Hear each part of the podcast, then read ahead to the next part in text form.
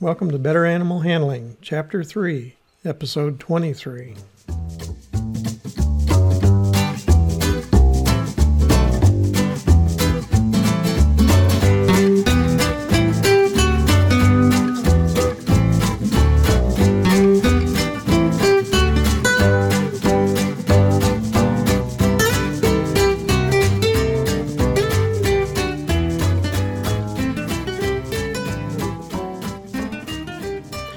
Center of Missouri, USA, I'm CB Chastain, your guide to better animal handling, and Abby, my cattle dog and non scaly co host.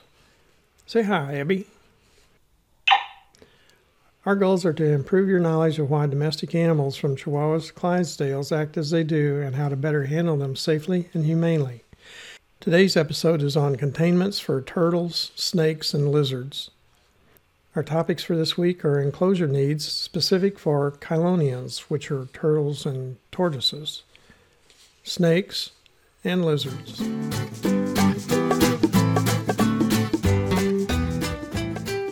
The most common turtles kept in captivity are red eared sliders, painted turtles, and box turtles. Red eared sliders and painted turtles are primarily freshwater turtles while box turtles are primarily woodland dwellers, terrestrial turtles. All tortoises are terrestrial. Turtles can usually be housed together, with the exception of some territorial males. Enclosures for chelonians can be glass aquariums or plastic boxes made for general storage. Opaque sides will reduce the stress to the turtle and aid particularly in the first week's adjustment period to a new containment. Handling should be avoided when possible during the first week in a new containment. Tortoises need to be kept in pens. Pens should have buried wire mesh to prevent digging out and to provide additional protection from dogs.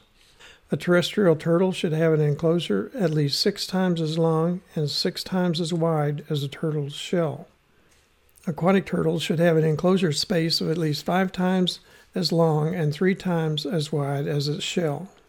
The height of the enclosure should be sufficient to prevent the turtle from climbing out. Water for terrestrial turtles should be provided in a shallow bowl, no deeper than the height of the edge of the upper shell, the carapace. A swimming area should be provided at one end of the enclosure and a basking area at the other end. The pool water should be maintained at 70 to 75 degrees Fahrenheit with the use of a submersible aquarium heater. The water should be changed daily. Aquatic turtles prefer to defecate in the water, so used water must be discarded carefully due to possible disease agents such as salmonella being in the water. Sinks used for food preparation or personal hygiene should not be used for disposing of used pool water. A hiding spot for turtles can be provided with a hollow log, artificial vegetation, or other underwater objects as hiding places. Terrestrial turtles should have deep substrate for burrowing, hide boxes, or heat treated bark. Small rocks and sand can be used as a substrate for digging. Absorbent substrate might harbor intestinal bacteria from the pool water. Containment of aquatic chelonians is the most labor intensive of all reptile enclosures. Water needs to be as deep as the width of the turtle's shell and the bottom should be at least four times the width of the shell. A dry basking area is needed in addition. The water temperature must be maintained within the range tolerated by the species, usually 75 to 85 degrees Fahrenheit. Water filters and separate feeding enclosures are helpful, but do not eliminate the need for frequent cleaning of the aquarium and replacement of the water. Abby says she'll need a tongue glove if cleaning a turtle enclosure becomes her job.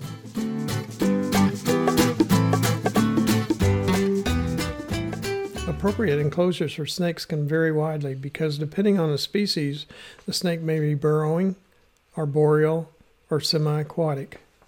Snakes that need higher humidity should be kept in glass or plexiglass tanks with adequate hiding areas to relieve stress of threatening activities that might go on outside the transparent walls. Enclosures should have tight fitting lids and be free of sharp protrusions. King snakes must be housed alone since they will eat other snakes. Minimal size of the enclosure should be at least the length of the snake. Adult snakes should be in at least the size of a 30 gallon aquarium with a secure lid to prevent escape. Rough rocks or branches should be provided to aid in shedding. Substrates are play sand for burrowing snakes, and newspaper, brown packing paper, indoor outdoor carpeting, or aspen shavings for surface dwelling snakes, including semi aquatic snakes. All snakes should have access to a large and heavy enough bowl of water to permit them to soak their entire body to aid in shedding. Arboreal snakes need branches or platforms sturdy enough to easily support their body weight to climb on. Hide boxes should be placed at each end of the enclosure so that the snake will not limit its movement due to stress of being in the open. Snakes should be fed in a separate container than their main enclosure. They may strike at anything that's within reach if excited about being fed. The lid of the feeding box can serve as a shield while presenting the food, such as a thawed frozen mouse, in the feeding enclosure. Any uneaten food after 12 hours should be removed. Feeding enclosures should not contain substrate to prevent accidental ingestion and the resulting impaction. Snakes only have one fully functional lung, the right lung. The left lung is vestigial or absent. Their containment must be kept clean to reduce the risk of lung infections. They cannot cough to clear their lungs of exudate. Abby says there must be a small market for smoking or vaping in the snake community.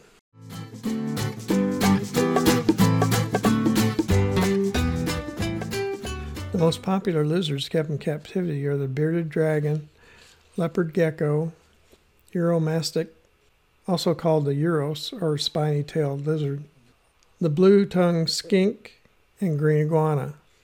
All but the iguana and the gecko are terrestrial lizards from arid or semi arid environments. The iguana and gecko are arboreal from tropical forests.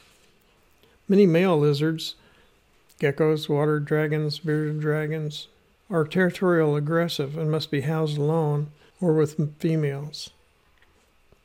Smaller lizards require at least 20 to 50 gallon enclosures depending on the species, age, size, and number of individuals.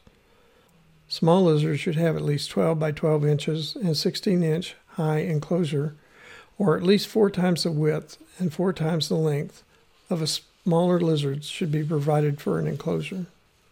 Small terrestrial species can be maintained in glass aquariums or plastic bins with screened or ventilated tops. Large lizards, such as iguanas, need an enclosure at least 80 by 60 inches and 60 inches high, or at least as tall as a lizard, including its tail, a depth of two thirds of the lizard's length, and a width of twice the length of the lizard. The minimum size enclosure for a young iguana is 50 gallon aquarium. Enclosure requirements will increase with the growth of the lizard. Enclosures for all lizards need tight lids to prevent escape. Glass tanks are acceptable for small lizards, but large lizards need hand built structures. Arboreal species, iguanas, anoles, chameleons, and some geckos require branches and perches to climb on. Arboreal lizards need good air circulation and should not be enclosed in solid wall enclosures. Mesh sided enclosures should rather be used. Arid and semi arid origin lizards should be provided with full spectrum UV light, UVA and UVB. The resting end of the enclosure should be about 80 degrees Fahrenheit during the day, and the basking area should be 90 degrees to 100 degrees Fahrenheit or higher for a Uromastyx. Light sources should be mounted on the outside of the cage and 18 to 24 inches above the basking surface. Adding peat moss to the hide box and spraying it with water daily can add moisture that aids in shedding. If more than one lizard is in the same enclosure, each needs its own hide box. Water bowls should provide lizards a means to climb out of the bowl if they should go in or fall in. Some arboreal species need water from leaves, which requires misting of the leaves daily.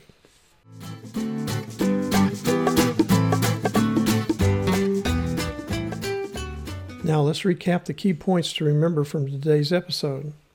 Aquatic turtles are a significant risk for salmonellosis in handlers. Snakes should be fed in a separate feeding containment from their normal containment. Arboreal lizards should be contained in mesh sided containments. Abby says it's time to wrap up this episode. More information on animal handling is available in my book, Animal Handling and Physical Restraint, published by CRC Press. It's also available on Amazon from many other fine book supply sources. Additional information is available at betteranimalhandling.com. Don't forget, serious injury or death can result from handling or restraining some animals. Safe and effective handling and restraint requires experience and continual practice. Acquisition of the needed skills should be done under supervision of an experienced animal handler. Thanks for listening. Abby and I hope you'll come back next week when I'll talk about domestication and natural behaviors of dogs. Hey, Abby, handling dogs is the next topic. Are you going to be on your best behavior to set a good example?